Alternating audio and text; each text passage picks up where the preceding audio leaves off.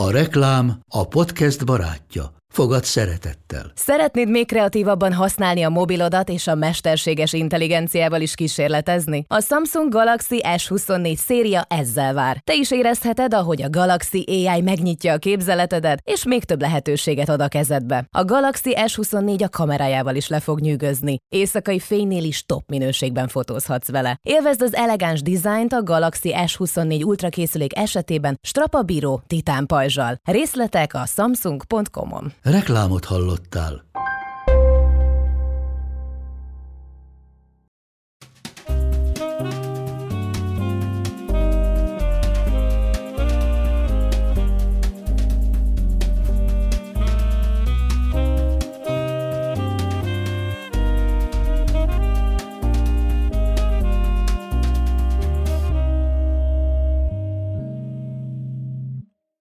Sziasztok, szevasztok! Az eredeti tervünk ma az volt, hogy a vendégünkkel az alkotás fontosságáról fogunk beszélgetni, arról, hogy miért tesz minket boldoggá létrehozni valamit. Miért van az, hogy ha elmegyünk egy kerámikus tanfolyamra, akkor az egy felemelő uh, élményt ad nekünk, és uh, hát hogy uh, amikor a mai vendégünket meghívtuk, akkor egy kicsit mégiscsak bajba kerültünk. Tudni a vendégünknek a fő kutatási területe valóban a művészi kreativitás pszichoanalitikus szemléletű vizsgálata a pszichobiográfiai módszere, csak hogy úgy éreztük, hogy Kővári Zoltánnal kár volna a műsort ennyire fókuszáltan fölvenni. Mert hogy ő azon kívül, hogy pszichológus, klinikai szakpszichológus, zenész, a Trozers nevű együttes frontembere, ráadásul a Facebook oldalán három olyan szóval jellemző önmagát, ami számunkra is megkerülhetetlen. Ez pedig a föld, lélek, rock and roll. Hát Zoli, köszönjük szépen, hogy Én itt vagy. a meghívást. Köszönjük, hogy eljöttél. Nekünk ezek a témák marhára fontosak, úgyhogy arra gondoltunk, hogy hát hiába a kreativitás témaköré próbáljuk ö, a mai műsort ö, fölhúzni, de hát ezeket a kérdéseket mindenképpen szeretnénk veled megvitatni, és hát mivel annyira szerteágazó a te munkásságod, illetőleg ez a témakör, amit ö, itt át ö, beszélgetnénk, úgyhogy ez tényleg mivel egy ilyen podcast, hát lazán átbeszéljük, átdumáljuk, hogy, hogy mit és hogyan. Na most első kérdésként mindazonáltal arra gondoltuk, hogy a biofiliával, biofiliával fogunk foglalkozni. Már csak azért is, mert a 2019-ben megjelent tanulmánykötetekben, amit többen jegyeztek, annak a, az egzisztenciális pszicholó- pszichológia egykor és ma című könyv előszavában a következő szerepel. Hogyan oldható fel korunk szorongó emberének egzisztenciális szorongása? Mi lehet a kiút a szorongás útvesztőjében? Mit tud kínálni az egzisztencialista pszichoterápia a 21. század Karl Jaspers ismert kifejezésével élve globális határszituációba került emberének?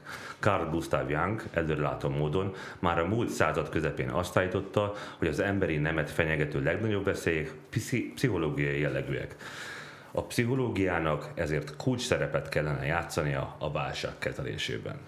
Na most hát ez számunkra nagyon melbevágó volt, amikor ezt így elolvastuk, tekintettel arra, hogy laikusként arra gondolna az ember, hogy ezeket a globális és főleg a gazdaságinak vélt problémákat, gazdasági eredetűnek vélt problémákat, hát majd a gazdaság fogja megoldani.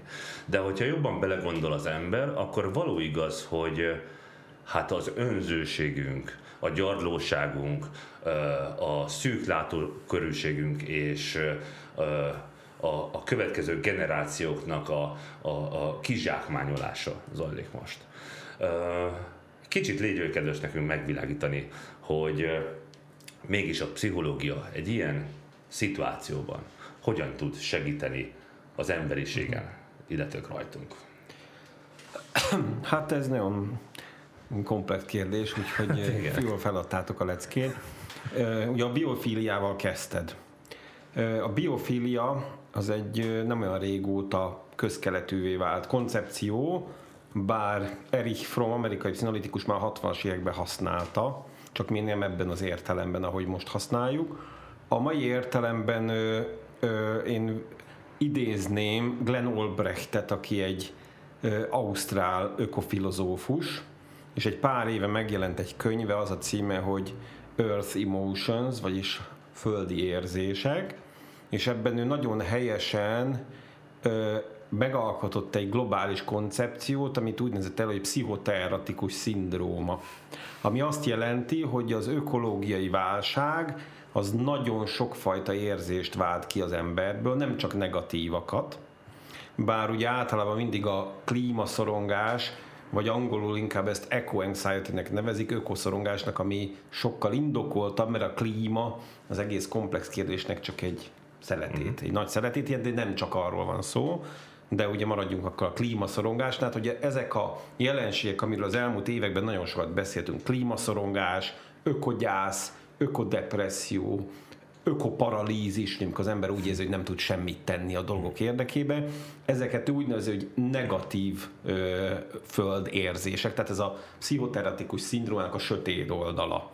Ö, viszont van ennek egy világos oldala is, amit ő biofiliának nevez, ez pedig nem más, mint minden élőnek a szeretete ami azt jelenti, hogy a természethez, az állatokhoz, a növényekhez, a természeti tájakhoz alapvetően úgy viszonyulunk, mint amelyek a mi létezés partnereink, akik nem azért vannak, hogy a mi igényeinket kiszolgálják, úgy, hogy nekünk értük semmit nem kell tennünk, csak mint a csecsemőnek az anyukája melléből a tejet szívni kell, és semmi más nem kell csinálni, hanem egyszerűen rá kell arra ébrednünk, hogy mennyire kölcsönösen függünk egymásra, és gondoskodnunk kell róla.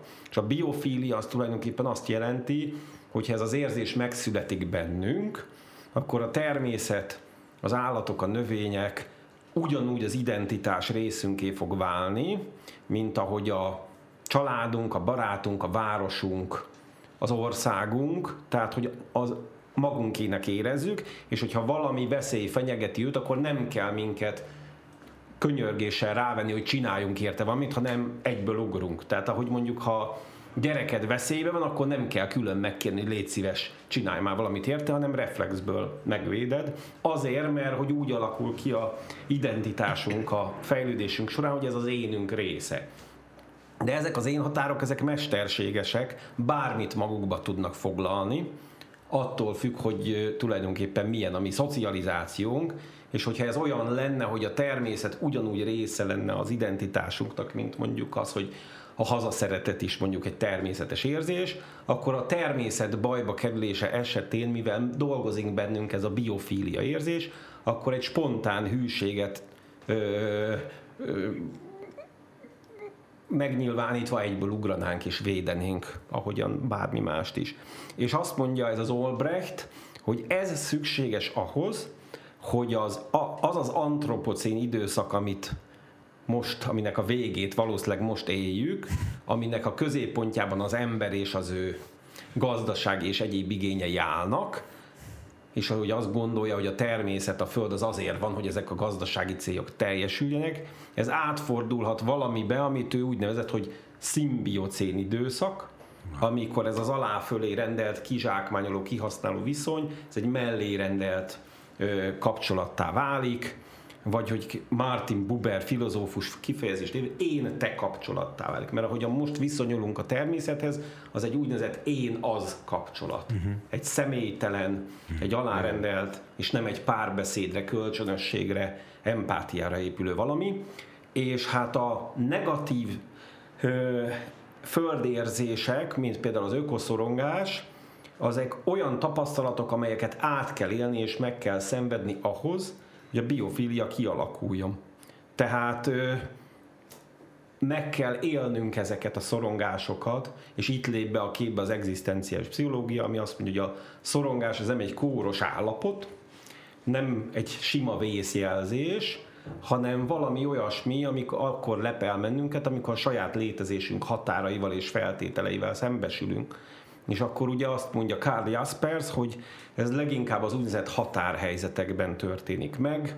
Ő ide kapcsolja a halált, a szenvedést, a bűnt, de hát tulajdonképpen ezt az ökológiai válságot is egy ilyen határhelyzetnek tekinti, hogy innen nincs tovább.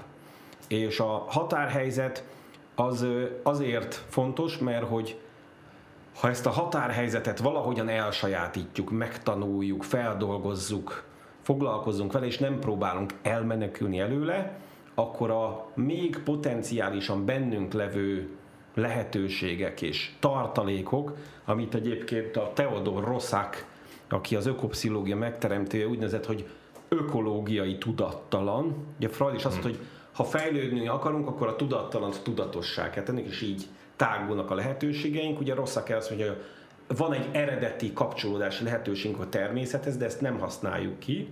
Amikor gyerekek vagyunk, akkor ez elindul, a gyerekek imádják az állatokat, de aztán szépen kinevelik belőlük ezeket, de hogyha ez erre figyelünk, és ezzel foglalkozunk, és így hagyjuk, hogy hasson akkor ez a ökológiai tudatlan ki, átalakulhat ökológiai énné, ami a biofília érzésen alapul, és a szimbiocén uh-huh. időszak elvezetés. De ehhez a szorongást és a gyászt azt meg kell élni. Ennek a határhelyzetnek a megnyilvánulása gondolom az is, hogy egyre többen mondanak le a húsevésről, hogy egyre többen ö, tesznek, próbálnak tenni azért, hogy a természet ö, meg legyen óvva, ö, Greta Thunberg fölemeli a hangját, tehát hogy azért most már valóban vannak olyan jelek, ami azt jelenti, vagy azt jelzi számunkra, hogy igen, eljutottunk arra a szintre, amikor már nincsen tovább, kell mm. tennünk valamit. Így van. Csak egyre ö, kérdés az, hogy ö, egyre nagyobb számban be fog ez következni, vagy még mindig ott tartunk, hogy hát az olaj hordonkénti ára 110 dollár, kevés az, a, a, az olaj az orosz háború véget, mi fog ezek után történni? Hát én ezt nem tudom megmondani, mert ez a, ehhez a részéhez nem értek. De bocs, hogy igen, beleszólok csak, hogy biofília, ahogy azt így kvázi definiáltad, vagy így, így a vonzás körzetét nekünk leírtad, nekem eszembe jutottak azok a például dél-amerikai törzsek, biztos, hogy egyéb ilyen a nyugati civilizáció számára primitívként kategorizált kultúrák is léteznek, akik úgy működnek, hogy a természeti, hát gyakorlatilag az élőhelyüket nyilván kénytelenek energiaforráshoz, élelmiszerhez, meg ilyen, ilyen dolg, vagy élelemhez jutni, de például sok olyan törzs van, akik, hogyha egy növényt, vagy, vagy tehát a, a, az élővilágnak valamely részét kénytelenek feldolgozni és, és gyakorlatilag kizsákmányolni, akkor ők azt a maximális mértékben megpróbálják azonnal pótolni. Tehát, hogy ahelyett a növény helyett hát ugye, új kultúrákat. Igen, és hogy csak eszembe jutott, miközben ezt mondtad, hogy a biofil lét, vagy lehet ezt így mondani? Hát ez egy érzelmi attitűd tulajdonképpen, egy beállítódás. Hogy, hogy ez milyen, hogy ez mennyire mennyire távol áll a, ugye a számunkra most a magas kultúrát jelentő nyugati ö, létfilozófiától. Hát kérdés, hogy milyen tekintetben magas, mert hát igen. nem biztos. E, morál, lehet, persze, hogy, tehát hogy csak nekem az olyan érdekes, hogy, hogy tényleg már, már mit tudom én, 18 óra alatt el tudunk jutni a Föld legtávolabbi Aha. pontjára, meg a Holdon szállunk meg a Marsra most már olyan ön összeszerelő blokkokból álló, nem tudom milyen fél intelligens építő elemeket tervezünk, hogy majd ugye ember nélkül felépítsek a bázist, amivel Aha. mi beköltözünk, hogy mégis a, a én azt gondolom, hogy a legfontosabb dolog, amire figyelnünk kéne egy, egy intelligens civilizációként az az, hogy ne vágjuk ki magunk alatt a fát. De és, mégis megtesszük. És mégis, hát, ez olyan fura. Ja, olyan, mintha az ember fejlődés az nagyon féloldalas vagy egyedetlen lenne, hogy a technika az nagyon fejlett, viszont mögötte az ember akár morálisan, akár érzelmileg viszont nem.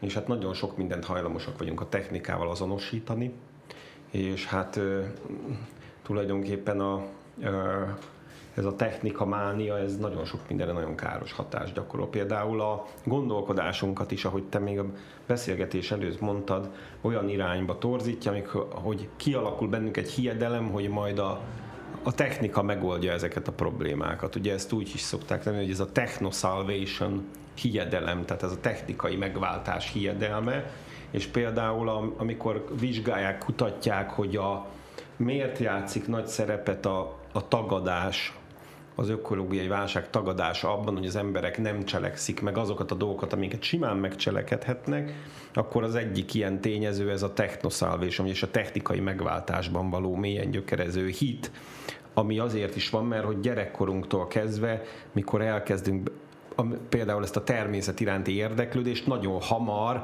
átcsatornázódik a technikai kütyük, meg mindenféle ilyen uh-huh. dolgok iránti érdeklődés, ami nem természetes, hanem ezt utánzással a gyerek elsajátítja, és az élő iránti érdeklődés az hamarosan a mesterséges iránti érdeklődésé fog átalakulni, ami egyáltalán nem magától értetődő. Tehát mi nagyon hajlamosak vagyunk a, az aktuális kultúrának az adottságait, meg a preferenciáit úgy felfogni, vagy úgy írni, mintha ez lenne a természetes, és nincs más. Holott az embernek mindig van választási lehetősége. Mit gondolsz, hogy ez az urbanizációnak valamilyen következménye? Eltávolodtunk nagyon a természettől. Igen, igen, és vannak olyan elgondolások, ami szerint valójában ez egy trauma. Még akkor is, hogyha ezt nem így fogjuk föl. Tehát az elszakadás a természetes környezettől az ember számára mindig traumatikus. Ugye az első trauma az életünkben az a születés. Ugye ott mi be vagyunk ágyazva egy nagyon kényelmes és biztonságos közegbe, és onnan mi kivettetünk a rideg valóságba, és nekünk az alkalmazkodnunk kell, és ez a seb, ez örökre ott marad a köldökünk, az a nyoma ennek, a, ennek, a, ennek az ős traumának, és hogy valójában ennek az, ennek az ontogenetikai, vagyis az egyénre jellemző traumának van azért egy ilyen filogenetikai kontextusa is, amit egyébként először talán a magyar Ferenci Sándor fogalmazott meg, amikor ugye azt mondta, hogy a, a születés az anyamékből és a magzatvízből az kicsit olyan, mint filogenetikusan az ős óceánból való kivettetésnek a traumája. És ugyanez a gondolat jön vissza aztán most az ökopszichológiába is, hogy az ember történetének a 97,7%-at a természeti közegben törtötte el, és utána onnan traumatikusan kiszakadt, és hát tudjuk, hogy a traumáknak mik a következményei, pszichoszomatikus betegségek, addikció, és például vannak olyan pszichológusok, akik szerint ez a nagyon nagymértékű technoaddikció, amiben élünk, az valójában ennek a ennek a természetes közegből való kiszakadás traumájának a következménye, akkor is, hogyha ezt nem így narráljuk magunkba. Sőt, van olyan is, hogy azt mondják, hogy a rengeteg pszichoszomatikus betegségnek, a személyiségzavaroknak a kialakulásában nagyon jelentős szerepe van annak, hogy eltávolodtunk a természettől, Igen. és nem véletlen, hogy sokat mondják, hogy ha meg akarsz nyugodni, akkor légy kedves kimenni néhány órára az erdőbe sétálni. Így van. Egészen más állapotban hangolnak. Hát ez rendben van, de, de hogy nem tudom, tehát az, hogy ennyire, ennyire tényleg ez a, ez a sajnos elfelejtettem ezt a rohadt jó terminust, amit használtál, techno, techno salvation, techno mániánk van, vagy, de hogy ez nem csak, vagy szerintem nem csak abból adódik, hogy az ember így rendezkedett be, hanem en, szerintem ebben, hogy mondjam, milyen célirányos hatásoknak is komoly szerepe van. Tehát, hogy a, én nem azt látom, vagy nem, szerintem nem csak az a probléma a gyökere, hogy ez így alakult ki bennünk egyénenként, hanem az is, hogy ezt pszichológiai nyomással, meg minden egyéb eszközzel ránk is tukmálják. Tehát, hogy valahogy úgy hát azt ez érzem, a, hogy ez, ez, ez még a így... fogyasztói igen. világnak a, a szükséglete, vagy az igénye, hogy minél többen fogyasszák ezeket a dolgokat. Uh-huh. Ja, igen, tehát, hogy ezt, ez a társadalom karakternek a része, társadalom karakternek hívják a személyiség azon része, amiben egy kultúrának a tagjai osztoznak és a társadalom karakter az mindig ö, harmonizál az adott társadalom működési elveivel. És arra azon keresztül ö, tulajdonképpen azt érje el, hogy az ember önként csinálja meg azt, uh-huh. amire a társadalomnak szüksége Igen. van. Uh-huh. Ennek a társadalomnak arra van szükség, hogy minél több kütyüt vásárolnak az emberekbe, akkor ez beépül már nagyon korán belén szükség. Nem kell rávenni az embert, hanem, Igen. hanem mint az őrült Igen. minden évben megveszi az új iPhone-t, meg azt gondolja, hogy majd attól lesz ő boldog, meg értelmes életet élő, hogyha meg lesznek ezek a tárgyi feltételek. Te hogyan védekezzel ez ellen? Hát, én például nem nézek tévét, hmm. meg nagyon kevés dolgot vásárolok, tényleg kivéve bakelit lemezt, meg könyvet, abból sokat veszek sajnos, tehát nekem is megvannak a függőségeim, de hogy én abszolút nem, nem vagyok ilyen, ilyen technofil ember, engem ez nem érdekel, meg nem, nem ettől érzem úgy, hogy bármilyen szinten tartalmas lesz. De szerintem ez valahol ilyen, ilyen tök pervers dolog, hogy amit mondtál, hogy ugye a társadalom hogy a társadalommal harmonizálni tudjon az egyén, a, a, az, tehát most, a mostani jelenkori társadalom, igazából akkor olyan dolgokat kell akarnod önként, Igen. amik neked kurvára ez a, nem ez jók. Ez a konformizmus, ugye? Tehát, hogy az ember nem nagyon szeret igazán különbözni Tehát mert a, az elszakadás, az izoláció, a kiközösítés az, az egyik legnagyobb félelme az embernek, ezért működik bennünk egy ilyen automata konformizmus, hogy olyanok akarunk lenni, mint bárki más. Ugye például figyeljük meg a divatnak a jelenségét, ja. hogy hogy miközben azt gondoljuk, hogy úristen, milyen különleges, vagy ugyanolyanok vagyunk, mint mindenki más, és hogy akarunk olyanok lenni, mint bárki más, mert hogy...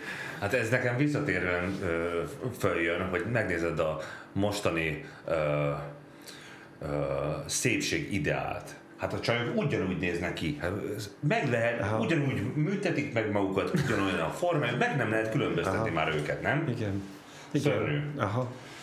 Vissza tudunk-e arra térni, amit a legelső kérdésemben föltettem, hogy mit tud a pszichológia tenni annak érdekében, hogy ezt a helyzetet valahogy kezelni tudja? Hát például nevet ad ezeknek a dolgoknak, mint ahogy ugye az elején is följött egy csomó új fogalom, annak a segítségével az ember tud reflektálni ezekre a dolgokra, annak az segítségével tud tudatosítani dolgokat, és tud döntéseket, meg választásokat tenni. Például, hogy megcsináljon bizonyos dolgokat, meg ne csináljon meg bizonyos dolgokat. Hát tulajdonképpen a pszichológia az alapvetően az egyénre tud hatni, mert ugye a terápia, jó, vannak csoportterápiák, de hogy valójában a, az egyénnek a fejlesztését Igen. állítja a középpontba.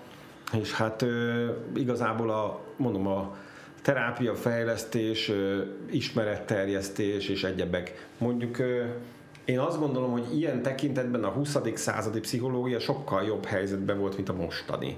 A mostani mainstream pszichológia az egyáltalán nem foglalkozik ezekkel a dolgokkal, ez főleg ugye a pozitív pszichológiára és egyéb ilyen dolgokra épül, és ott alapvetően, alapvetően ez a hétköznapi fogyasztói boldogság áll a középpontban, tehát hogy vannak ilyen címszó, hogy normalitás, boldogság, egészség, és hát aztán az kérdés, hogy annak mi az értelme, hogy mi a jelent, jelentése. Tehát például van olyan hétköznapi pszichológiai magazin, van több is Magyarországon, ugye ezek az ilyen ismert, uh-huh. pszichológiai ismert terjesztő magazinok, aki az egyikbe szoktam írni, és akkor ott felmerült, hogy kéne ökopszichológiai szám, és akkor mondták, hogy nem lesz, mert azt nem veszik meg.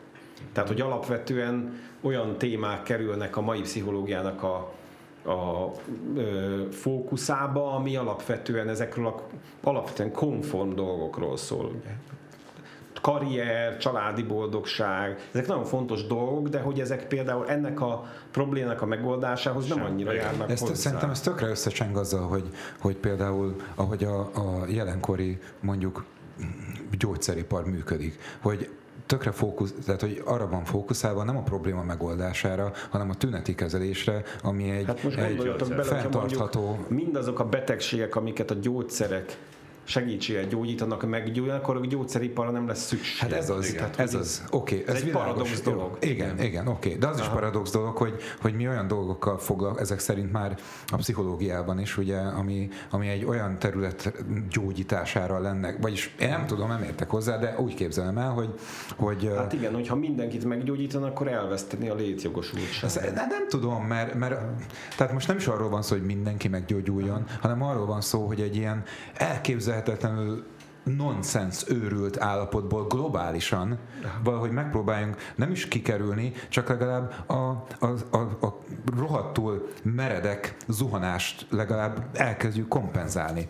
És szóval, hogy ez tök ijesztő Aha. szerintem, és, és például nekem a híradás is ilyen, hogy nem, nem már olyan nehéz információt találni, hanem mindenhol véleményeket találsz. És akkor mi ennek a hiteles? Szóval, hogy nem tudom, ez olyan, mintha minden ilyen nagyon fontos aspektusa a jelenlegi társadalmainknak arra lenne beállítva, hogy ezt a zuhanást, amiben véleményem szerint már vagyunk, remélem, hogy te nem így gondolod, de, de hogy, hogy hogy azt talán még, még jobban élesítse, és tök nem értem, hogy az miért van. Ennyire rövidlátóak vagyunk, vagy mi van?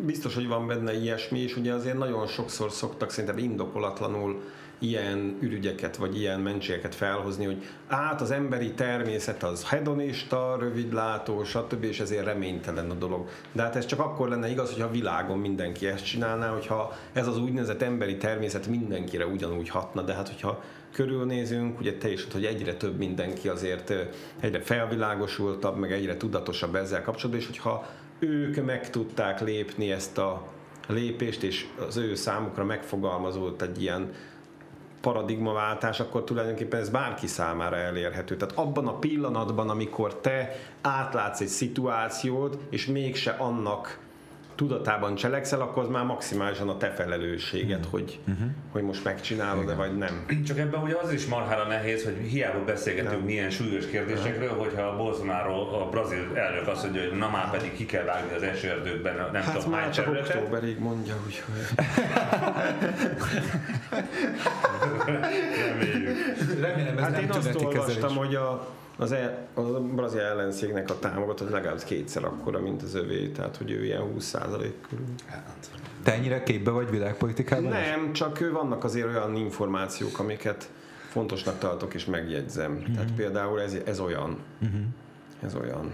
Jó, a, az egzisztenciális pszichológia miként kapcsolódik még ez a kérdéskörhöz? Hát szerintem nagyjából az alapvető dolgokat itt tisztáztuk. Például az, hogy a szorongást nem úgy fogja föl, mint egy kellemetlen pszichés tünetet, vagy egy zavart, amit valamilyen jól bevált módszerrel minél hamarabb meg kell szüntetni, hogy az egyén tovább élhesse a maga kis boldog életét, hanem valami olyasmiként fogja föl, mint amiből tanulnunk kell, és ami ráébreszthet bennünket arra, hogy hogy lehet, hogy nagyon szűk horizonton keresztül nézzük a dolgokat. Tehát van egy ilyen felébresztő hatása. Tehát, hogy a léttudatosító állapotba uh-huh. tud minket hozni. Léttudatosító Igen. állapot. Aha. Igen. Azért, hogy egyszerűen elkezdjük átlátni a saját létezésünknek a feltételeit, az alapjait, a következményeit. Ezzel nem nagyon sok foglalkozunk ezekkel a dolgokkal. Így van. Ugye a Heideggernek volt pont ez a léttudatossággal ellentétes kifejezése, az a létfeledés. Tehát, a, hogy az ember az folyamatosan a létfeledésbe hanyatlik azért, mert hogy elfelejti feltenni a saját létezésére vonatkozó alapvető kérdéseket. És ebből tud tulajdonképpen a szorongás minket ki ö, hozni, Aha. vagy kilökni azáltal, hogy így szembesít bennünket a nem létezésnek a lehetőségével. A Ciencia szakrát olvastátok? Én nagyon régen. Ja. Abban is ilyesmi van. Hát igen, ott elég komoly téma, Aha. vagy így, így próbál Hát, rá a létezés és Aha. a... Hát ezek örök kérdések. Tehát mikor Heidegger elkezdett foglalkozni ezzel, akkor nem az aktuális, akkor trendli gondolkodókkal kezdett foglalkozni, hanem a preszokratikus görögökkel, akik még föltették a létezésnek a kérdését, és akkor így hozott be ő egy, egy nagyon fontos alapvető Az dolgot. szerintem tök fontos kérdés, hogy mi erről, ezekről beszélgetünk, de hogy egy átlagemberben megfogalmazódnak Meg- ilyesféle Meg gondolatok? Szerintem ki lehet benne alakítani az igényt. Ez a saját élménynek a függvénye. Tehát az, hogyha valaki ezt saját személyesen megtapasztalja, akkor a maga szintjén ez minden, tehát ugyanúgy, ahogy mondjuk te is beszéltél az amazonaszi ö, benszülöttről, vagy nem tudom, hogy kell ezt most Igen. szépen mondani, a maga szintjén, a maga fogalmaival, a maga gondolataival, amik lehet, hogy sokkal mélyebbek, mint a mieink, ő is ő tisztább van ezekkel a dolgokkal. Tehát, hogy nem kell ehhez akadémikusnak lenni, hogy az ember ezt átlássa, hogy mi az, ami jó és mi az, ami rossz. A saját élmény az azért nagyon fontos, mert az mindenféle felvilágosításnál és szövegelésnél és statisztikánál és egyebeknél többet mond, és hát a, ott tulajdonképpen a saját élmény elől nincs kibúvó. Tehát, hogyha te mondjuk odaraksz valaki elé egy csomó tanulmányt, meg ilyesmit, ugye ez, ez a gond, vagy ez tud gond lenni mondjuk az ismeretterjesztő cikkekkel, és hogyha az ember állandóan ezt látja a hírfolyamba, főleg, hogyha úgy van az tálalva ilyen apokaliptikus kontextusba, akkor egy idő után ez kontraproduktív lesz, és mindenki elhagyja. Menekül. Aha. Ja, igen. De hogyha megvan ezzel kapcsolatban a saját élmény, ami nagyon komplex lehet, mert lehet az is, hogy valaki átél egy természeti szépséget, és akkor rájön, hogy ez mennyire fontos, és hogy mennyivel értékesebb, meg mélyebb annál, mint hogy most éppen a Black Friday alkalmával milyen felesleges dolgokat tud magának Az most van? megvenni. vagy, pedig, vagy, vagy pedig akár a kataklizma is lehet ilyen hatás. Aha. Tehát ezt soha nem lehet előre tudni, hogy, a, hogy ezek a sorsfordító élmények, ezek most egy csúcsélményhez, vagy éppen egy tragédiához köp, vagy egy valamiféle traumához. Te optimista vagy úgy a világunk jövőjét Ö, hát ö, nem igazán, de én azt gondolom, hogy, hogy ettől függetlenül feladni az egy nagyon gyáva dolog lenne, szóval Szóval bennem nincs végtelen optimizmus ezzel kapcsolatban, de, de én mindig inkább azt próbálom hangsúlyozni, hogy mi az, ami az ember számára hozzáférhető, és amit nem megtenni, az viszont egy nagyon nagy fokú megfutamodás, gyávaság és, és ö, vállalhatatlan és tarthatatlan. Eddig, amiről beszéltünk, az az érzésem támad, hogy noha én nagyon szeretem a technológiát, és, és igazából valamelyest egy kicsit rajongónak vallom magam, viszont nem, nem úgy gondolok a technológiára, mint ami képes bármilyen mértékben is uh, szubstitúcióként uh, létezni a morállal uh, szemben, vagy a helyett. És nekem az a gondom, hogy, hogy uh, tök jó mindig ilyen emberekkel beszélgetni, mint te, vagy olyan emberekkel, akik valamiben tényleg képzettek, és, és ezáltal a velejébe látnak nagyon súlyos problémáknak, és ezáltal nyilván jobban is tudják, hogy mi az, amit lehetne tenni, azáltal, hogy javítsunk szarhelyzeteken. De, de az a gond, hogy a legtöbben nem ilyenek vagyunk. Nem tudom, hogy ez gond de ebben az esetben igen. Hogy te mit gondolsz arról, hogy hogy lehetne tényleg egy, egy, egy olyan embernek, aki, aki nem feltétlenül képzett bármilyen tudományban, vagy nagy Isten nem is olvas mondjuk olyan dolgokat, amik elkezdhetnék a kíváncsiságát felkelteni ilyen dolgokban, hogy vajon nekik, mert azért ahhoz, hogy, hogy tényleg ezt a, a lefele ívelő görbét egy kicsit tudjuk tompítani, és mm. hát most ez még idealizmusnak tűnik, de esetleg megfordítani, hogyha még lesz erre egyáltalán időnk, ami ugye elég nagy kérdés szerintem most, mm. hogy egy tök átlagos ember mi a francot tud csinálni, hogy ezzel jobban képbe kerüljön, és ahogy amit mondtál, szerintem az rohadt fontos, hogy ha tudod, hogy miről van szó, és te meghozod a saját döntésed a, a, ugye ebben a kontextusban, az onnantól kezdve a te felelősséged. De ahhoz tudni kell, hogy miről van szó. Egy átlagos ember hogy tudja meg, hogy mi van? Ö, nekem nagyon tetszett az, amikor David Attenborough egyszer arról beszélt, hogy milyen gyorsan és milyen drasztikusan meg tud az társadalmi értékrendszer fordulni. Tehát, hogy még az amerikai polgárháború előtt a rabszolgasságnak az intézménye az egy elfogadott, eltűrt dolog volt, de onnantól kezdve, hogy az északiak megnyerték a polgárháborút, akkor ott bekövetkezett egy nagyon hirtelen váltás, és azóta senki nem gondolja és mondja azt, hogy a rabszolgaság az egy jó és fenntartott. Biztos vannak, akik azt mondják, de hogy nem ez a mainstream. És ott az is nagyon rövid időn belül következett be. Tehát, hogy vannak azért ilyen pontok, vagy ilyen epizódok a történelemben, amikor annyira megváltozik a társadalmi széljárás, hogy az ember konformizmusa ilyen esetben pozitív hatással tud lenni. Tehát a konformizmus, mint egyébként szinte minden a világon, az nem csak egy egyoldalú, egyarcú dolog.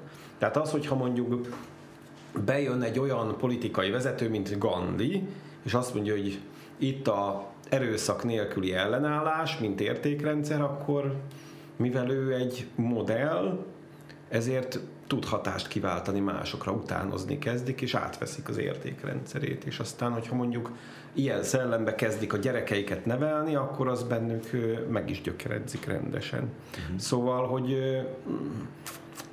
azért vannak erre lehetőség, vannak erre példák, hogy akár egy generáció alatt, vagy, vagy egy pár évtizede alatt annyira meg tud fordulni a, a széljárás, tehát semmi nem lehetetlen. Nekem erről az jut eszembe, amikor a Pogács Zoltán ült ebben a székben, azt mondta, hogy őnek is ez a meglátása, hogy nagyon gyorsan képes a társadalom nagyon komoly fordulatokra. Lásd meg, hogy egy ö, politikai ciklus alatt, vagy kormányzati ciklus alatt ö, simán elérhetőnek gondolja, hogy egy skandináv ö, oktatási modell Magyarországon ö, bevezetésre kerül, onnantól kezdve ez, ez egészen komoly hatás fog az egész társadalomra gyakorolni. Jól lehet, ugye hát mire azok a gyerekek, akik ebben az oktatási rendszerben fölnőnek, azért az hosszabb idő, de önmagában az, hogy hogyan viszonyul egy társadalom egy ilyen kérdéshez, az tök gyorsan végbe mehet. De egyébként a, a nevelést azt így az ökológiai kérdésekben is nagyon fontosnak tartják. Tehát az, mhm. hogy, hogy mennyire kap teret a, már az óvodai nevelésben is ez az ilyen természetközeli gondolkodás, vagy ezek az élmények, vagy, a, vagy az ökológiai értékrendszer, tehát hogy fontos, hogy ez megjelenjen az óvodában, az iskolában, tehát hogy ennek tényleg Hát igen, ez ugye, amiről most ti beszéltetek, ez az edukáció. És és hát javítsatok ki, hogyha tévedek, és tök boldog lennék, ha tévednék, de én egy kicsit szkeptikus vagyok azzal kapcsolatban, hogy ez most például itt ebben az országban, ahol élünk, a jó irányban, jó irányba megy. Szóval, hogy, hogy nem hogyha erre kell várni, vagy e- ebben kell reménykedni, hogy az edukáció által ez majd generációkon, generációkon keresztül megfordul, hogy nincsen hát, valamilyen... Szerintem ez nem csak egy tényezős dolog. Ne, nem. Tehát amikor Igen. szokták kérdezni azt, hogy de végül is mit tehet az egyén, ugye akkor általában erre az a jó válasz, hogy nagyon sok szinten lehet itt a folyamatokba beleavatkozni, vagy hozzájárulni. Tehát ugye nagyon sokszor szokott az a tanult tehetetlenség nevű dolog jönni, hogy á, én nem tudok hatást gyakorolni semmire, úgyhogy akkor nem is csinálok semmit. De hát egyrészt mindenkinek megvan a lehetősége arra, hogy tisztán és egészségesen tartsa a környezetét, uh-huh. hogy ne szemeteljen, vagy szelektíven gyűjtsön, vagy ne égesse az avar, tehát hogy ezek mind, ez mind választás kérdése, és hogyha ezt mindenki a saját portáján megcsinálja, akkor az egy idő után akár össze is érhet. Uh-huh. Aztán ugye itt van a közösségi cselekvésnek a lehetősége, amikor az emberek összefognak és szervezeteket hoznak létre, és mondjuk fákat ültetnek, rendszeresen és szisztematikusan. Ennek nagyon sok pozitív hatása van, mert eleve a, a csoport az oldja a szorongásnak a érzését, tehát egy ilyen terápiás hatása van, hogyha belekerülünk egy olyan csoportba, ahol sok hozzánk hasonlóan gondolkodó ember van, akkor az, az nagyon meg tudja a mi kapacitásunkat uh-huh. is növelni. Meg szerintem ez ilyen tömegpszichózisos megoldás is lehet, nem? Tehát, hogy minél nagyobb ö, divatja van valaminek, annál inkább hajlamosak hát az emberek. Talán Igen. az egy kicsit jobb kifejezés, mint a divat, uh-huh. mert annak van egy kicsit ilyen pejoratív. De tényleg, hogyha ez így trendivé válik, mondjuk ökológiai szempontok alapján visel, hogy vásárolni, vagy gondos, gondolkodni, akkor az jó a társulat. És hát aztán mehetünk följebb és följebb, mert hogy a mi választói akaratunktól függ az, hogy kikerülnek, kikerülnek döntéshozó helyzetbe, és hogy mondjuk olyan politikus vagy olyan párt, akik nem csak demagóg szinten űzik a a, a, a zöld politikát, hanem tényleg tesznek is érte valamit, stb. Meg hát aztán ugye ott vannak a zöld mozgalmak, amelyek Igen. időnként meglehetősen drasztikus eszközöket alkalmaznak, mint például ott van a Siggy Shepherd, nem tudom, hogy azt ismeritek-e, hogy ez nem, egy nem. ilyen nagyon radikális szervezet, akik így simán elsüllyesztik a japán vadászhajókat, meg ilyeneket. Ilyenek mondom, én Tényleg láttam erről egyszer egy dokumentumfilmet. Szóval bizonyos esetekben erre is szükség van. Tehát én azt gondolom, hogy itt nagyon sok szinten van lehetőség az embernek bele avatkozni a folyamatokba, és hát azt a legkönnyebb mondani, hogy hát én úgyse tehetek semmit. Nagyon Sokszor beszéltünk már itt ebben a műsorban arról, hogy ki eszik húst és ki nem, de mi a műsor előtt beszélgettünk, és hát elárultad nekünk, hogy te nem. Ez egy ilyen döntés eredménye? Igen. Hát egyrészt van, én jobban is érzem magam tőle, másrészt meg van egy ilyen érzelmi és morális oka is, tehát hogy, hogy nem akarom megenni az állatokat, meg nem akarom, hogy miattam megöljenek állatokat, és például, na, ez kapcsol, tudom oda is, amikor kérdez, hogy mit tud az emberbe változást hozni. Tehát én bennem akkor erősödött fel ez nagyon, amikor én magam is elkezdtem állatokat tartani. Nekem van otthon két törpenyulam, akiket nagyon szeretek, és nagyon sokat foglalkozok velük, és azt vettem észre, hogy valami eszméletlen mértékben intenzifikálja az empátiámat az a természet iránt, és egy idő után, amikor kialakult velük egy ilyen szoros kötődésem, akkor már elképzelhetetlennek tartottam azt elgondolni, hogy ilyen élő lényeket én táplálékformában be, bevigyek magam, mert ez, ez egy elviselhetetlen érzés nekem. Szóval ez is egy ilyen saját élmény. Tehát igen, ezek ilyen, em, ez empirikus igen, tapasztalat. Igen.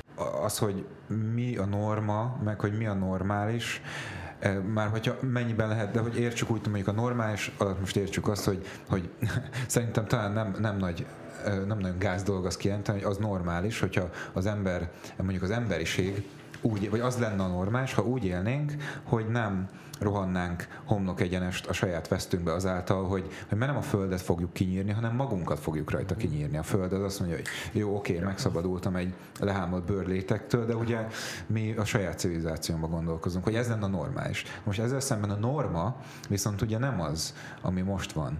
És és akkor ugye mi beszélgettünk arról, ami egy eredetileg a, a, az ötletet adta, hogy veled beszélgessünk a kreativitásról, meg, meg a, a a, ugye az alkotásról, meg, meg az ilyesmi dolgokról, hogy az, hogy, hogy valaki úgynevezett normális pszichéjű ember, vagy, vagy mint De lehet mondani? Ne, nem tudom, ez, ez az hát ez egy konszenzuális dolog.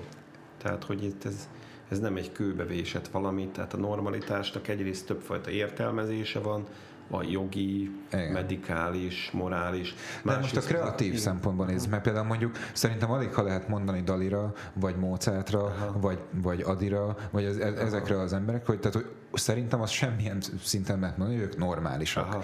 Tehát, hogy ebben a, a kontextusban... Hát ez egy nagyon régi kérdés, hogy akkor ezt most így hova helyezzük. Az biztos, hogy azok az emberek, akik a kreativitásnak azt a szintjét képviselik, amit nagy C-nek hívnak most manapság, Big C, vagyis Big Creativity, hát ők biztos, hogy azért olyan pszichológiai jellemzőket mutatnak, ami nagyon eltér a, az átlagtól, vagy a hétköznapitól, és ez mind pozitív, mind negatív értelemben uh-huh. lehet mondani.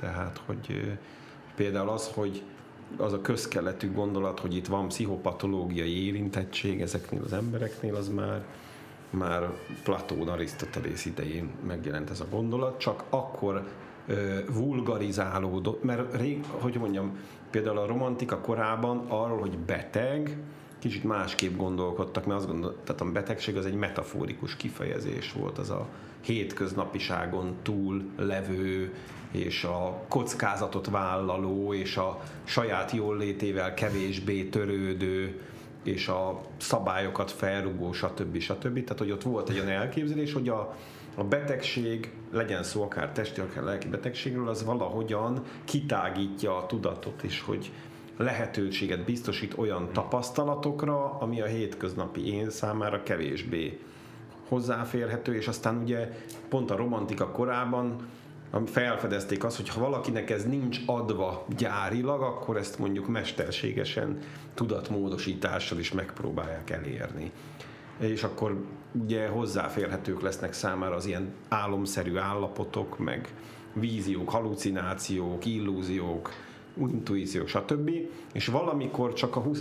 vagy 19. második felében az orvostudomány elkezdett nagyon fejlődni, meg a természettudomány, akkor ez elkezdett vulgarizálódni, és akkor azt mondták, hogy a, a lángészre vagy a kiemelkedő alkatóra valamilyen betegség jellemző, és hogy a betegség következtében lesz olyan, amilyen, és akkor igazából ott a betegség az nem egy ilyen katalizátor volt, hanem azt mondták, hogy mondjuk az, hogy valaki ilyen dolgokat hoz létre, az a betegségnek egy tünete.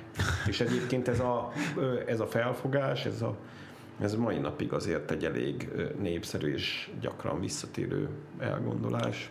Meg tudod nekem magyarázni, vagy világítani egészen pontosan, hogy a kreativitás önmagában mit jelent? Hát eleve ez egy nem egy homogén jelenség, tehát kreativitásokról beszélnek, és nem egy ilyen monolitikus dologról. Tehát eleve az előbb mondtam, hogy megkülönböztetnek hétköznapi kreativitást, meg kiemelkedő kreativitást, a kettő nem ugyanaz. Tehát az, hogyha mondjuk én találékonyan megjavítom a kerti csapot, és mhm. behozok valami olyan ötletet, ami másnak nem jutott volna eszébe, és ezzel akkor ez egy produktív ötlet, ez megvalósul, ez a hétköznapi kreativitás. Viszont az, ami a nagy kreativitás, vagy ahogy régen mondták, géniusz, azért az egy másik szint, és az nem mindenkinek van adva. Na most az, hogy ez honnan származik, ezt még soha senki nem tudta megmondani. Ezért a, az angol száz irodalomban ezt úgy hívják, hogy giftedness, tehát a megajándékozottság. És hogyha ez kibontakozik, vagy gyakorlással egy ilyen professzionális szintre jut, akkor az már a talent, tehát ez nem ugyanaz a kettő. Wow. És egyébként beszélnek emellett olyanról, hogy kognitív kreativitás, meg érzelmi kreativitás. Ugye a kognitív kreativitás az a újszerű ötleteknek a megfogalmazása, mondjuk a tudományban, vagy akár a technológia is ilyen kreatív új, újításokra épül, de ez nem ugyanaz a kreativitás, mint ami mondjuk egy Még költő számára adott, mert ott nem világ megváltó új ötletek vannak, hanem az van, hogy az érzelmi állapotot tudja valaki úgy kifejteni, hogy az újszerűnek tűnik, eredetinek, és valami nagy hatású, és hatása van az emberekre. Ez az érzelmi kreativitás. Valamennyire átfedésben van a kognitív kreativitása, de a kettő nem ugyanaz. Jé, mm-hmm. ezt, erre soha nem gondoltam még. És ezért van az, hogy addig, amíg a kreativitást az akadémikus pszichológia csak a produktív gondolkodással azonosította, hogy az, hogy divergens gondolkodás, hogy sok minden eszedbe jut, és aztán a sok ötletet szelektálva eljutsz a végső megoldás. Tehát így divergens, és aztán konvergens. Tehát ez alapvetően a gondolkodási folyamatoknak a jellemzője, addig nem igazán tudtak mit kezdeni a művészi tevékenységgel, csak amikor behozták ezt a 90-es évek elején ezt a érzelmi kreativitás jelenség, vagy fogalmat, akkor valamennyire már megragadhatóvá vált, hogy itt tényleg arról van szó, hogy a művész amikor lefest valamit, akkor nem ugyanúgy kreatív, mint mondjuk, ha valaki megoldja a benzolgyűrűnek a szerkezetét.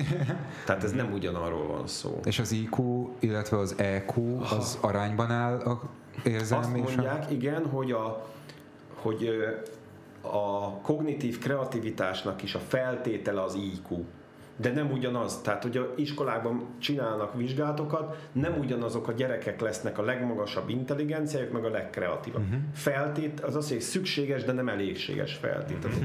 Ott kell kockázatvállalás, originalitás, nonkonform beállítódás, és a, lehet, hogy aki nagyon intelligens és jó tanuló, azoknak ezek nincsenek meg, hanem mondjuk azt, hogy ő tök jól meg tud tanulni dolgokat, de eredeti ötletei nincsenek. Na most ugyanez van az EQ-val, hogy az érzelmi intelligencia ugyanolyan feltétel az érzelmi kreativitásnak, mint az intellig- a kognitív intelligencia, a kognitív fel szükséges, de nem elégséges. Mert hogy az érzelmi intelligencia az az érzelmi állapotoknak a felismerésére vonatkozik, saját magamban meg a másikban, de az érzelmi kreativitás az meg a kifejezés formára vonatkozik, hogy találok olyan formákat, képet, hangot, nyelvi kifejezéseket, amiben meg tudok olyan dolgokat fogalni, mint az alkímia, hogy így összekeverek Aha. dolgokat, és abból létrejön. Tehát én mindig ö, csodálkozni szoktam, és megrendül, hogy mondjuk a költő ugyanazokat a szavakat használja, mint én.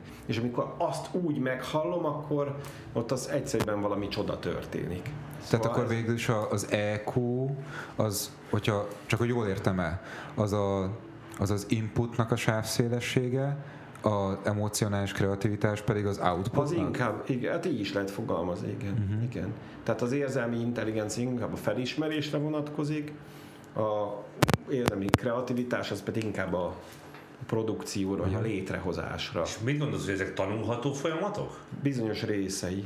Tehát például a, a, a még visszatérve a kreativitáson belül vannak még ilyen elkülöníthető tartományok, ugye a művészi kreativitás, a tudományos kreativitás, meg beszélnek spirituális kreativitásról, tehát például az előbb említett Gandhi, vagy Luther, ők is kreatívak voltak, de nem tudományos és művészi produktumokat hoztak uh-huh. létre, hanem spirituális, spirituális. Te- területen újfajta dolgokat. Morális kreativitás? Hát az, az is ide tart. Az ide tart. Spirituális, de nem a ezoterikus értelemben, hanem ilyen szellemi. szellemi. Semmi. Nem, hát igen. Szóval, hogy, hogy tanulható-e például a, a művészi kreativitáson belül viszonylag független, önálló terület a, a, a nyelvi, a zenei, meg a vizuális terület. Uh-huh. És például a vizuális tehetségen belül is vannak olyan dolgok, amelyek vele születetnek tekinthetők, például a kézügyesség, amit lehet fejleszteni, de megvannak a határai. Egy része a kreativitási potenciálnak az lehet vele született. Tehát akkor ez, ezek szerint ez a... akkor ez genetika kérdése igen. is, ugye? Igen. Uh-huh. Igen. Ezért figyelhető meg mondjuk öröklődés különböző generációkon keresztül, hogy ez egy tehetség. Zenész dinasztiák, orvos dinasztiák. Aha. És van egy zseniális magyar, volt egy zseniális magyar pszichanalitikus, úgy hívták Herman Imre, nagyon sokat foglalkozott a kreativitással, és ő azt mondta, hogy a kreativitásnak van három összetevője. Az egyik az a, ez a potenciál, tehetség, ez egy biopszichológiai adottság, de kellenek olyan kiváltó élmények, amik ezt a felszínre hozzák, meg vannak olyan tényezők, amik fenntartják akár élethossziglan az alkotásra irányuló kedvet, ez a motivációs tényező. Hmm. Tehát ha ezek közül valamelyik nincs meg, a tehetség önmagában nem De jó. fog ö, hosszú távon ö, nagyszabású életművet létrehozni, mint ahogy mondjuk sokszor szokták azt mondani, hogy sok művész traumatizált, és hogy a művészetében próbálja feldolgozni a traumáit, viszont ha ennek nincs meg ez a fajta tehetség alapja, akkor ér, létrehozhat érdekes dolgokat, de nem biztos, hogy az olyan Nagyon egetverő dolog igen. lesz. Tehát, hogy szokták hogy van olyan, aki tehetséges, de nem kitartó, meg nem törekvő, meg fordítva is, hogy valaki nagyon akar, és nagyon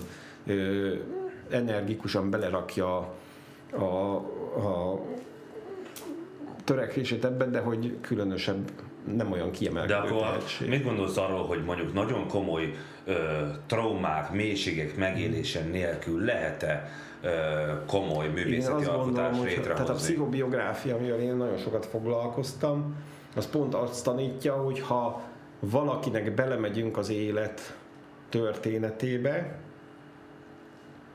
akkor azért nagyon ritka az, hogy nem találunk ilyenfajta kiváltó élményeket, ami ezt a lappangó tehetség egészet valahogyan felszínre hozza.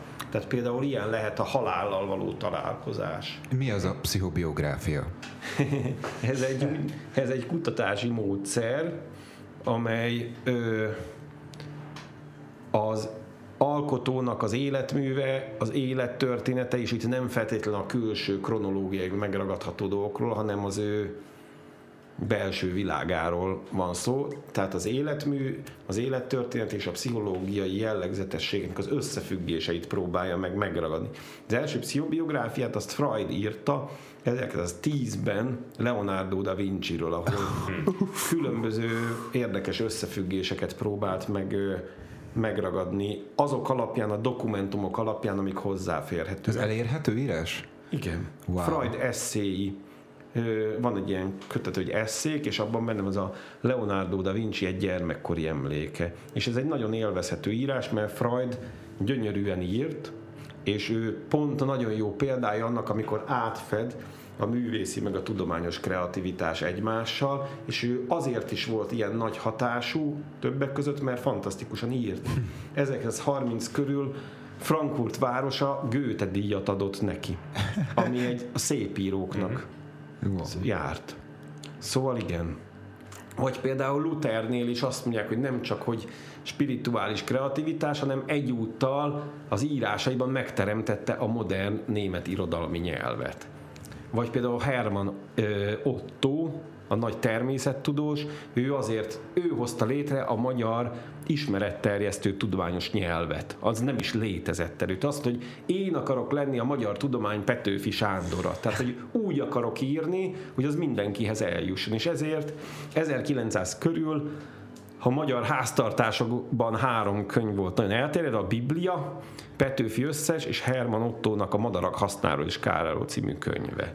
Szóval, hogy itt ezek ilyen, na és ha megnézünk ilyen életműveket, akkor azért nagyon ritkán nem találunk olyan ö, legtöbbször drámai dolgokat az életben, ami valamiféleképpen ezt az alkotásra irányuló kedvet, vágyat vagy akaratot így ö, így kipat, Felszínre- hozta, és onnantól kezdve az illető számára ez ilyen vitális szükséglet volt, hogy ő írjon, kutasson, fessen, zenéjen, mert hogy, ez ő, mert hogy igazából ez nem csak arról szól, hogy valamit létrehozok, hanem ezzel párhuzamosan saját magamat is létrehozom. Tehát az én életművem az én vagyok. Ez az én identitásom, mert nélkül én nem vagyok semmi.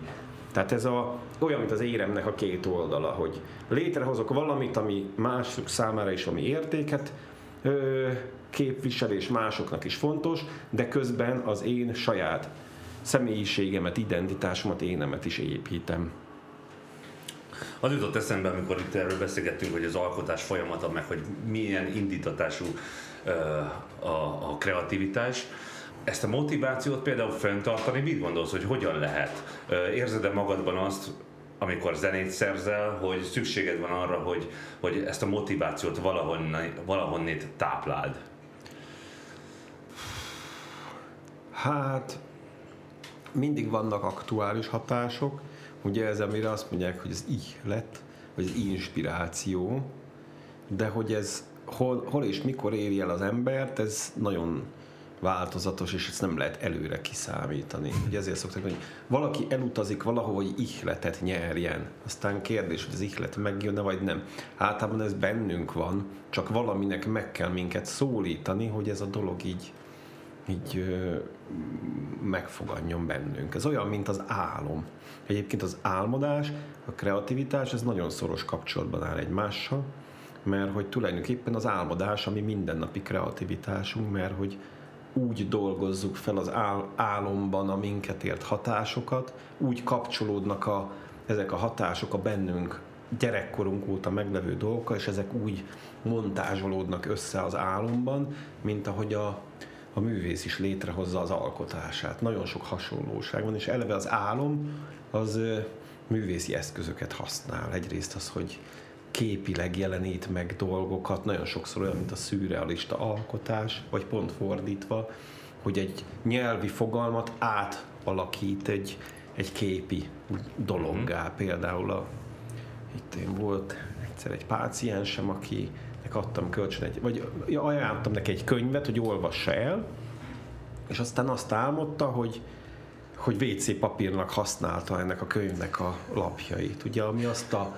gondolatot mutatja hogy kitörölhetem én a valagamat ezzel a könyvben, nem, ne ezt adjon nekem, hanem rendesen próbáljon segíteni. És nagyon sok ilyen van, nagyon sok álomnak a, a nyelviségben van igazából a kulcsa.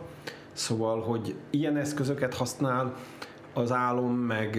Bocs, fra... hogy, érzed, hogy érted, hogy a nyelviségben van a kulcsa? Hát az, hogy mondjuk e valaki elmesél egy álmot, egy páciens, akkor például meg, megpróbálok megnézni, hogy mik azok a ö, gondolatok, amelyek ebben képileg megjelennek. Uh-huh. Például amikor volt egy másik páciensem, aki éppen foglalkozás választás határán állt, és nagyon szorongott ettől, mert ugye van olyasmit kellett hátrahagyni, amire az egész életét próbálta építeni, de nem volt benne sikeres, és ezért új területre akart és ezért azt álmodta, hogy át kell mennie Pestről Budára a Szabadság hídon, és aztán a híd felgyulladt és ebben mi jelent meg az a film, hogy fel, felégeti maga mögött a hidakat, csak ugye ezt így elfolytotta magában, mert hogy nem akarta, hogy szorongjon inkább a tehát ki akart árni mhm. ennek a szorongásos részét. De bocs, szóval de, de ez nem olyasmi, hogy mint hogyha, én nem tudom, én, én azt szoktam észrevenni az álmaimban, hogy,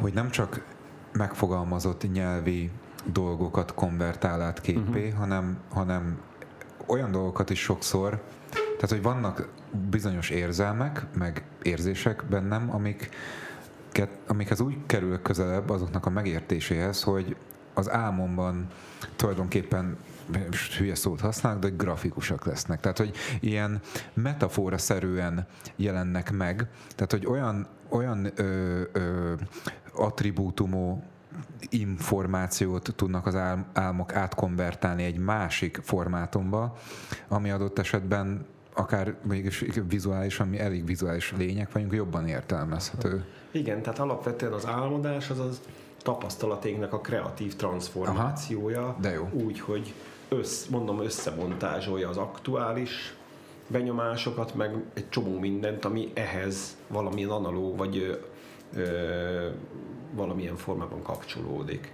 Úgyhogy terápiának az egyik legjobb eszköze egyébként az álom, mert azon keresztül lehet bepillantani, hogy mi zajlik a mélyebb rétegekben. De akkor ez egy ilyen őszinte dimenzió, vagy sík, az álom? Igen, mert hogy... Mert hogy nem kontrollált, nem? Nem tudjuk kontrollálni. Azt, azt mondja az az irányzat, amiben én is képződöm, ez a design analízis nevű irányzat, ez egy ilyen egzisztenciális irányzat, hogy az álomban vagyunk leginkább önmagunk. Ugyanis amikor ébren vagyunk, akkor egy csomó elvárás és prekoncepció hat ránk, hmm. és ez befolyásolja a gondolkodásunkat, de amikor alszunk, álmodunk, akkor ezek nem érvényesülnek. És ezért saját magunk leginkább akkor mutatkozunk meg magunknak, hogy amikor álmodunk, csak megfelelő módon kell hozzá közelíteni. Két dolog is eszembe jut erről. Az egyik az, hogy ezek szerint az álom során akkor a tudat alatti az felszínre kerülhet? Hát persze, ez a lényege. Az Ez a tudattalanhoz vezető királyi útnak nevezte. Nem véletlen. Marha jó. A másik dolog, amit mondanék, az, hogy alig szoktam álmodni, vagy pontosabban nem emlékszem rá. Mindenki álmodik, Igen, minden csak éjszaka, csak ugyan, csak olyan, azért mondom, hogy olyan, mint az ihlet, hogy csak néha jön elő. Az álom is olyan, hogy néha így nagyon nagy hatást tud ránk gyakorolni, és akkor lehet, hogy az egész napunkat befolyásolja. utálok álmodni. Tehát én azt szeretem, úgy alszom, amikor becsukom a szemem, lekapcsolják a mindent, és engem, de, és akkor tudom Komolyan? pi- pihentetőleg aludni. Én nem, Roger. nem bírom elviselni, hogy álmodom. De amúgy az, az mitől függ, hogy emlékszünk az álmunkra, vagy nem? Nem tudom, hát vannak eleve jó, jó álmodók, akik szoros kapcsolatban állnak a személyiség ezen részével, meg eleve, hogyha elkezdünk foglalkozni velük, akkor egyre több jön elő. Tehát azt meg lehet figyelni, hogy aki terápiában van, és sokat foglalkozik a belső életével, az eleve többet álmodik. Wow. Hát ez Nem- nagyon furcsa, mert meg- én nagyon sokat foglalkozom Hát, mint hogy többre emlékezik, nem? nem? Úgy, nem úgy, mint egy terápiában. Tehát, Én hogy- sokat jártam terápiába is. És ott se álmodtál? Nem nagyon. Vagy legalábbis nem emlékszem rá.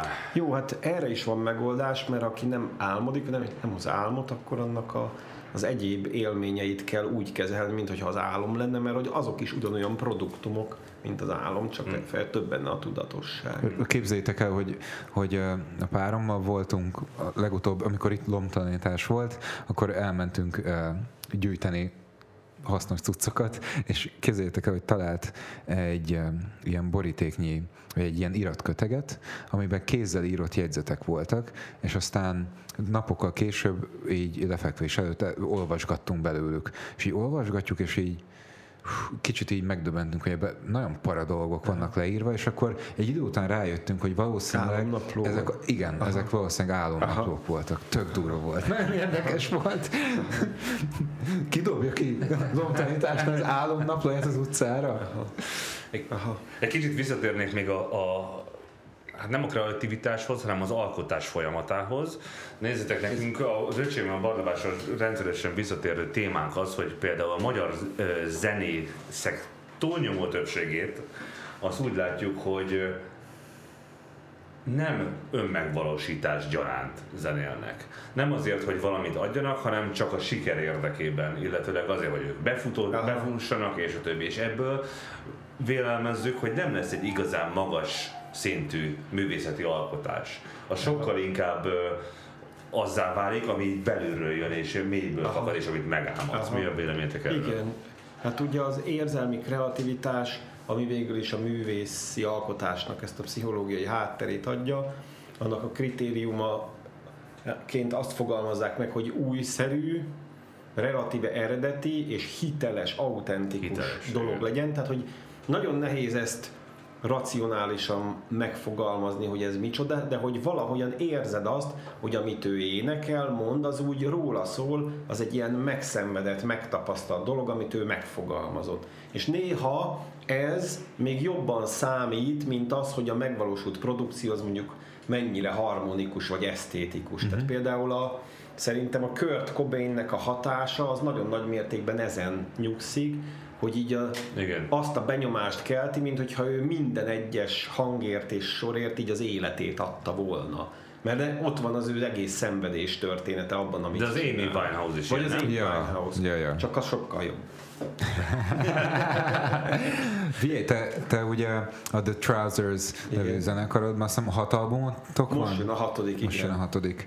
Hogy ott te nem csak instrumentális zenész vagy, hanem, hanem énekelsz, és a szöveget is Igen. írod, ugye? Aha. És hogy én, én csak instrumentális zenét Mhm. írtam eddig, és arra lennék kíváncsi, hogy a, a, az ihlet, meg a kreatív, tehát amikor egy dal mondjuk egy ihlet poolból jön, Aha.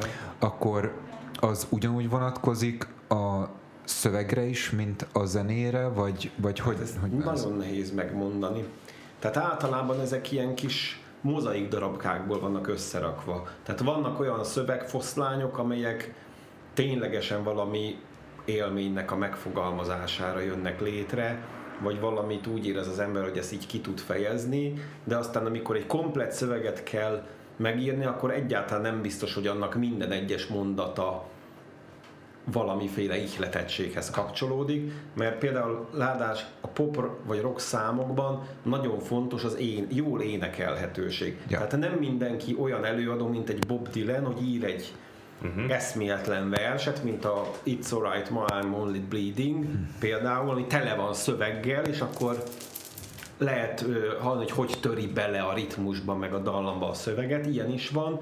Viszont a másik véglet az, amit Mick Jagger meg Keith Richards úgy hogy a magáhangzó hegesztés. Tehát az van, hogy a hangzás a fontos, és amikor megírják a dalat, akkor az először halandzsa, mert azokat a magáhangzókat, meg szótagokat hozzák bele, ami legjobban illik a dallamhoz. Nyilván, hogy nem minden szövegük ilyen, de hogy például emiatt egy csomó ilyen szürreálisabb szöveg azért ilyen inkoherens, mert valójában nem az van, hogy van egy történet, vagy egy gondolat, amit te ki akarsz fejteni, hanem van egy jó dallam, vagy egy jó dal, és ahhoz kell valamilyen prozódiailag passzoló. Nekem nagyon sok ilyen szövegem van, ezt elárulom, hogy alapvetően nem, nem költői célok érvényesülnek benne, hanem az, hogy egy jól hangzó, uh-huh. jól énekelhető szöveg jöjjön létre. De olyan is ott van, olyan számok is vannak például, mint mondjuk a Hurt.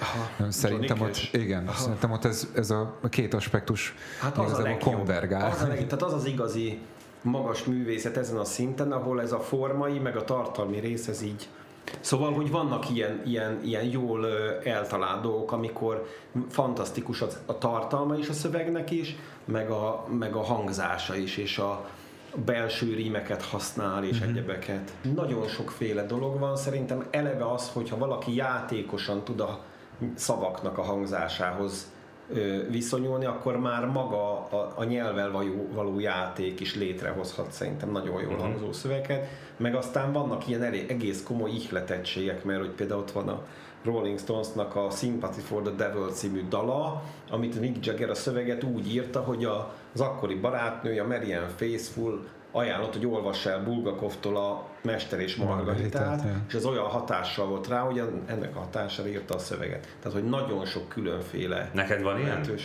Hogy, hogy mondjuk egy-egy mű ennyire megérintett? Mert azt olvastam róla, hogy. Csád Gézát imádod. Aha, hát Csád Gézából írtam a magyaros szakdolgozatomat, meg ő egy nagyon fontos ilyen ilyen átmeneti alak volt nekem az irodalom meg a pszichológia között, mert ő eleve ugyanúgy ezzel a kettős identitással bírt, de hogy most bármelyik szöveg esetében vannak-e ilyen konkrét mű hatások, hát ez most át kéne tanulmányozni az összes szöveget, hogy ez így beugorjon, mert most természetesen egy, egy se jut az eszembe.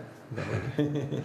Ennek kreativitással kapcsolatban lenne még egy olyan általános jellegű kérdésem, hogy, hogy már beszéltünk a ugye, különböző fajta művészekről, meg, meg a te ö, perspektívádról is, amikor zenét szerzel, de mondjuk mi van mi van mindenkivel? Tehát mi van azokkal az emberekkel, akiknek nincsen egy de facto kreatív, még csak hobbiuk se, hogy a kreativitásnak a megélése, illetve valamilyen kreatív módú, kreatív módon létrejövő outputnak a megvalósítása az az embernek mint, mint lénynek egy, egy ilyen alapvető szükséglete? Szerintem igen.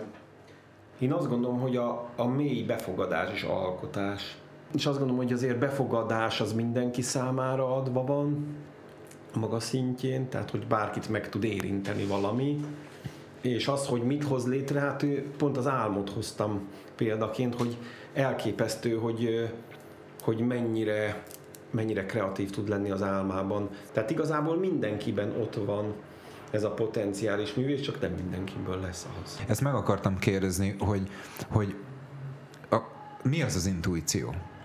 Hát szerintem ezek, ez egy olyan észlelési, feldolgozási és itelétalkotási folyamat, ami nem teljesen racionális, ami így tudat alatt működik ilyenkor az ember. Az az érdekes rá, része. Rá, hogy, ráérzés. Hogy, igen, igen. Ráérzés. Rá, de honnan vajon, az, az olyan, mint hogyha, mint hogyha kellene lenni egy olyan dimenziónak, vagy olyan síknak, amit mi nem látunk, meg nem értünk, meg nem hát észlelünk. Az ember az sokkal több, mint amit saját magáról tud. Hmm. Tehát ezek, pont ezekben a az aktusokban, vagy ezekben a tapasztalatokban mutatkozik meg, mint például ennek a páciensnek az álma, hogy mennyi minden több van benne, mint amennyit, amennyit őt magá, amennyit ő magából létrehozott a saját felnövése De a tudománynak mondjuk van erről valamilyen ö, álláspontja, hogy az intuíció pszichológiai vonatkozásban Persze, honnan a francból fakad? Foglalkoznak ilyennel, igen. Úgyhogy És hát honnan vannak jön az a rész, amit nem látom? Hát nem tudom, erre használják a tudattalan kifejezést, tehát az a, az a nem látható, nem reflektálható, nem megfigyelhető, és aminek csak a produktumait tudjuk megfigyelni, Hmm. magát az egész folyamatot nem. Még akkor sem teljesen, amikor mondjuk megváltozott tudatállapotban vagyunk, mert akkor is mindig van bennünk egy ilyen figyelő valaki, aki ezt meglátja. Egyébként a, az álommal kapcsolatban én még nagyon szeretem azt a metaforát, hogy az álom egy olyan film, aminek te vagy a forgatókönyvírója, te csinálod a castingot, te vagy a te, te, te, te veszed föl, te rendezed, te vagy az összes főszereplő benne, és te nézed, és, és a forgatás és a nézés az egyszerre zajlik. Úristen, de jó. De jó, És, igen. és tényleg Azt erről van szó, mert hogy az mind rólunk szól. Van neked olyan ö, rock, nem, nem rockzenész, hanem valami popzenész, aki most nagyon nagyra tartasz, és Isten áldott a tehetségnek gondolsz? Hát pont a napokban szerettem meg egy zenekart, az a neve, hogy Black Pumas, Ismerem őket. és a. Black Pumasnak van egy olyan száma, hogy én olyan, az a cím, hogy Black Kalas? Moon Rising, a, ka- ö, nem tudom, hogy azon a lemezen van, az a cím, hogy Black Moon Rising, és én arról a számról napok óta nem tudok leszakadni. És annyira mélyen hat rám, hogy nagyon rég volt ilyen, és én ennek nagyon örülök, mert nagyon kevés ilyenkor. De egyébként van egy csomó kortály zenekar, akiket szeretek, főleg akik ilyen klasszik rock szerű dolgokat játszik, mint a Rival Sons, meg a Blackberry Smoke, ezek ilyen amerikai klasszik rockot játszó zenekarok, de mondom, ez a Black Puma az nekem most ugye nagyon kellem. Hát ők is nagyon tradicionális szózenét játszanak, viszont valami fantasztikus.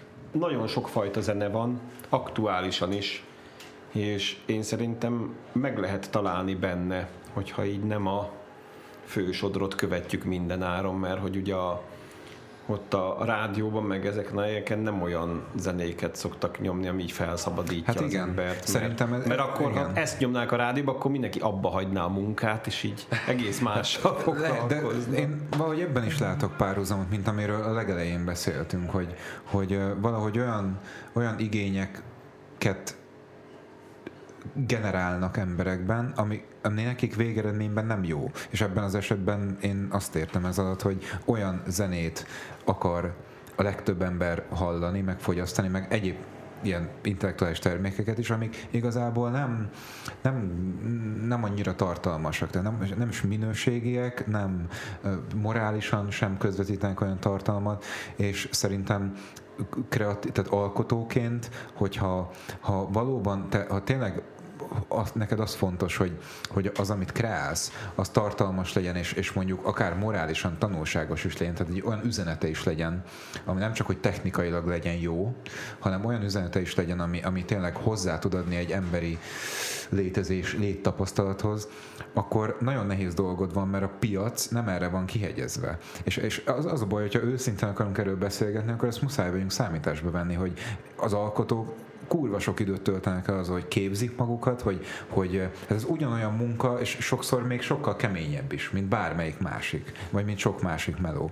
És azáltal, hogy, hogy ennyire ki van élezve a, a tehát, hogy ugyanúgy, mint, mint bármilyen, bármilyen más szférában, ami egyébként fogyasztói pont, féra. Pont ma gondolkoztam ezen, hogy ugye, a, meg írtam erről egy posztot is az oldalamra, Facebookon, hogy ugye beszélnek arról, hogy a, a mély olvasást hogy váltotta fel a szkennelő olvasás a mindennapokban, amikor annak a cél, hogy minél több tartalmat és hírt minél gyorsabban és minél felszínesebben fogadjunk be, és nem az van, hogy veszünk egy könyvet, és akkor abba így lemegyünk, és hogy ennek bizony vannak azért káros hatásai, mert kutatók azt állítják, hogy például ez a kritikai gondolkodásról képességet, ez elsorvasztja a szkennelő olvasás, és emiatt ö, sokkal több mindenki fogékonyabbá válik az álhírekre, meg a, az összeesküvés elméletekre, mert hogy nincs meg, nincsenek benne meg azok a struktúrák, amivel ezeket így át tudja sokoldalúan tekinteni. Tehát ez a, és szerintem van egy ilyen analógia a zenével kapcsolatban Abszolút. is, hogy mondjuk Igen. nem az van, hogy te veszel egy nagy lemezt, ami egy komplett alkotás, és azzal így foglalkozol hosszú időn keresztül, hogy befogad, feldolgozd, és jelentést találj neki, és Igen. összekapcsolod az életeddel, mélységében, magasságába, múlta, jövővel, stb. a részeddé válik, hanem úgy hallgatunk zenét, ahogyan szkennelve olvassuk ezeket a semmit mondó Igen. Ömlesztett híreket, és valószínűleg ahogyan a, a szkennelő olvasás, a gondolkodási képességünket vékonyítja el, úgy ez a, az ilyesfajta stream gyorsan egyikről a másikra, felszínesen, rövid időre, nem befogadva igazából, az meg valószínűleg az érzelmi életünkre, meg a belső életünkre is van egy ilyen elvékonyító hatással, mert hogy én azt gondolom, hogy a, a zenének van egy a, a valóban mélyen befogadott zenének van egy ilyen, ilyen mélyítő hatás az ember belső világára, mindig is volt. Ezért olyan csodálatos szerintem. De hát pont a, így az megváltozott zenehallgatási szokásokkal, meg a megváltozott esztétikai jelleg, az pontosan ö, ugyanezt a hatást váltja ki. Te, hogyha föllépsz a színpadra, akkor gondolom, hogy megváltozott tudatalállapotba kerülsz. Hát időnként vannak ilyen pillanatok, igen. Ezek Rá olyan, is lehet segíteni. de ezek olyan, olyan élmények, ami közelebb viszi az embert talán a boldogsághoz, nem? Hát vagy egy teljességhez, vagy az értelemhez. De boldogság ez egy nehéz kérdés, mert a mai pszichológiában ez egy ilyen nagyon frekventált kérdés. Boldogságkutatás, mitől lesz az ember boldog. És hát egyré, egyrészt a boldogság az egy következmény, tehát, hogy a boldogság az nem lehet közvetlenül elérni, hanem ha valamiféle tartalmas és értelmes dolgot megvalósítasz, akkor annak a jutalma az, hogy boldognak érzed magad, ami egyébként fájdalmas is lehet. Tehát, hogy a boldogság az nem szintiszta élvezet.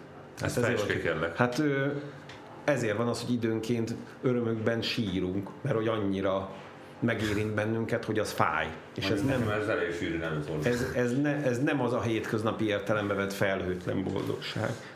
Bár Ez- hozzá, ah, hozzáteszem, hogy, hogy én például úgy élem az életemet, hogy én nagyon szeretem igazán mélyen megélni minden egyes pillanatomat, a boldogságos, tehát amikor igazán elégedettnek érzem magam azt is, de amikor nagyon mélyen vagyok azt is, mert azt gondolom, hogy az is egy olyan pillanat, ami lehetséges, hogy irtózatosan fájdalmas, de azért mégiscsak azt az érzetet erősíti bennem, hogy basszus élek, ez az én életem, és ez Hát te csinálod jól. hozzá tartozik az én életemhez. Te csinálod jól.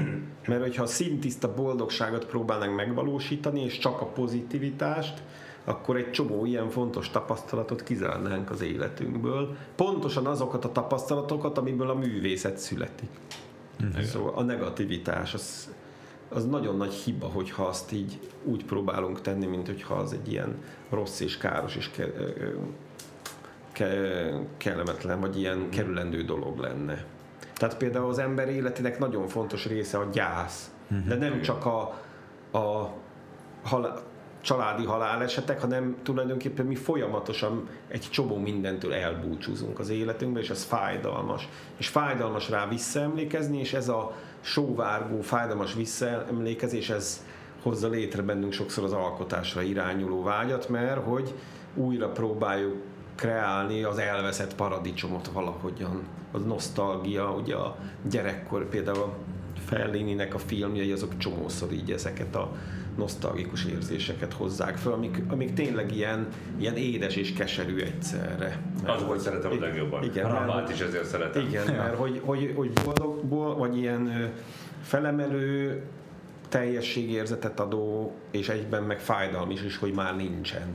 Szóval, hogy ezekből az összetett ér- érzésekből születik szerintem igazán a, a tartalmas, meg mélyebb művészet, és nem abból, hogy most izé...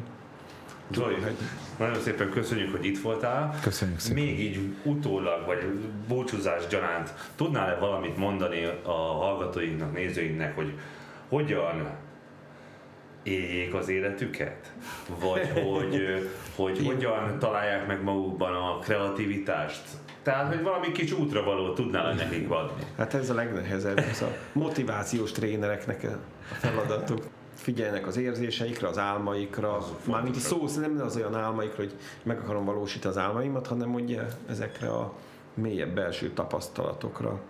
Nem tudom is, olvasnak jó könyveket, rendes könyveket, ne szkennelő olvasás, és hogy keressenek nagyon jó zenéket, tehát hogy ne hagyatkozzanak csak arra, amit készen megkapnak, ne csak passzívan befogadják, hanem, hanem így szerintem nagyon jó annak az öröme, ahogy rátalálunk olyan dolgokra, amik, amik Ebből rólunk Spotify szólnak. olyan rohadt jó ebből a szempontból, hogy Igen, lehet igen, hozzá. igen.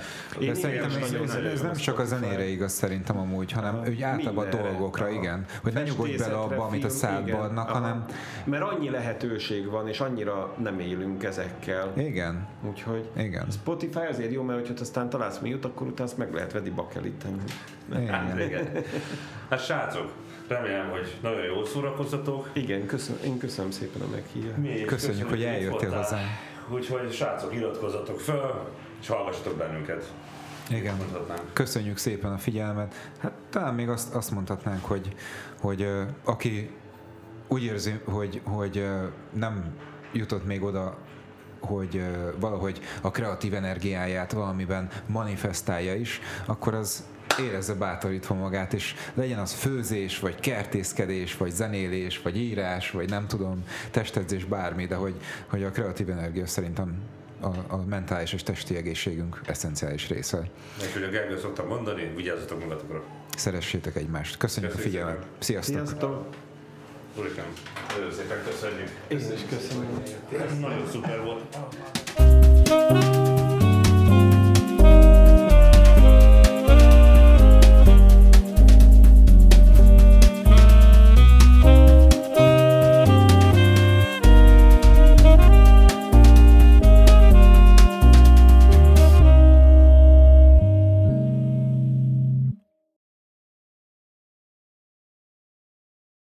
A műsor a Beaton Network tagja.